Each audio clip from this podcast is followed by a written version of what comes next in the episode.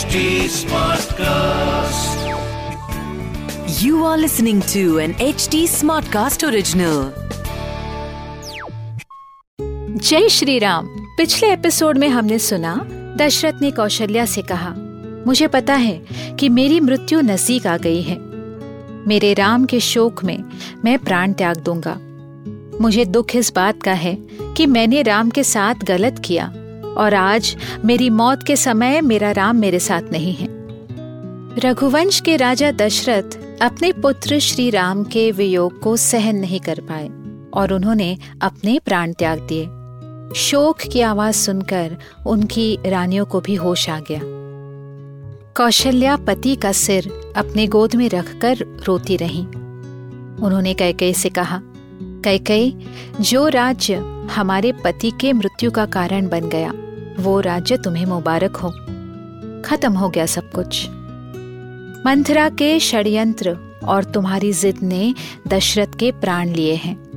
ये कहकर कौशल्या और बाकी रानियाँ आक्रोश करने लगी।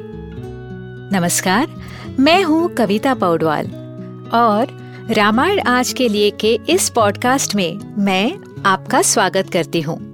इस पॉडकास्ट में मैं आपको मूल वाल्मीकि रामायण, यानी ओरिजिनल रामायण की कहानी तो सुनाऊँगी, पर हम साथ मिलकर ये भी समझेंगे कि आज के लाइफ में इस रामायण का क्या रेलेवेंस है।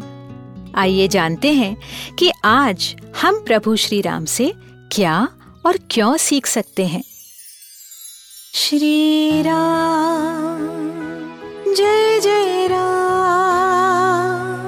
श्री सुनिए रामायण आज के लिए, कविता पौडवाल के साथ। राज्य के गुरुओं और मंत्रियों ने भरत और शत्रुघ्न के आने तक दशरथ के पार्थिव शरीर को तेल से भरे गर्त में रखने का प्रयोजन किया। ऋषि वाल्मीकि ने ये लिखा है कि मृत शरीर को संरक्षित रखने का विज्ञान उस समय जाना जाता था। इसे आज के लोग ममिफाइंग कहते हैं। क्योंकि भरत और शत्रुघ्न को अपने पिता के संस्कार करने के लिए पहुँचने में समय था, शव को, यानी बॉडी को, तेल और औषधियों के माध्यम से, यानी ऑयल और मेडिसिनल अर्ब्स के माध्यम से सुरक्षित रखा गया प्रिजर्व किया गया। रात किसी तरह कट गई और दूसरे दिन सुबह सभी राजगुरु वशिष्ठ के सामने दरबार में पहुँचे। वशिष्ठ बोले दशरथ की मृत्यु हो गई है। राम और लक्ष्मण वन में हैं और भरत शत्रुघ्न अपने ननिहाल में। इस समय अयोध्या का कोई राजा नहीं है। ये बात बिल्कुल ठीक नहीं। शत्रु इस बात का गलत फ़ायदा उठाएँगे। यहाँ पर वशिष्ठ ने बताया कि लीडरशिप ना होने के डिसएडवांटेजेस क्या होते हैं। राजा के बिना राज्य में जंगल का कानून चलता है। किसी के मन पर आचरण पर नियंत्रण नहीं रहता, किसी का अपने आप पर कंट्रोल नहीं रहता। राजा का नियंत्रण नहीं तो घर के बड़ों का भी नियंत्रण नहीं। पब्लिक गैदरिंग्स सुरक्षित नहीं होते। धार्मिक स्थल सुरक्षित नहीं रहते। किसी के वेतन या वेजेस ठीक से नहीं दिए जाते। कानून की इज़्ज़त नहीं होती। औरतों बच्चों की सुरक्षा पर आँच आती है। व्यवहार, व्यापार ठीक से नहीं होते। सेना का प्रतिनिधित्व या रिप्रेजेंटेशन नहीं किया जा सकता। चीज़ों पर किसी का अधिकार नहीं रहता और लोग एक दूसरे को समुन्दर की मछलियों की तरह निगल जाते हैं। ये बात सिर्फ़ एक मोनॉर्की या साम्राज्य में नहीं, बल्कि हमारे जैसे डेमोक्रेसी में भी देखी गई है। जब काबिल नेतृत्व या लीडरशिप ना हो तो एडमिनिस्ट्रेशन बिखर जाता है।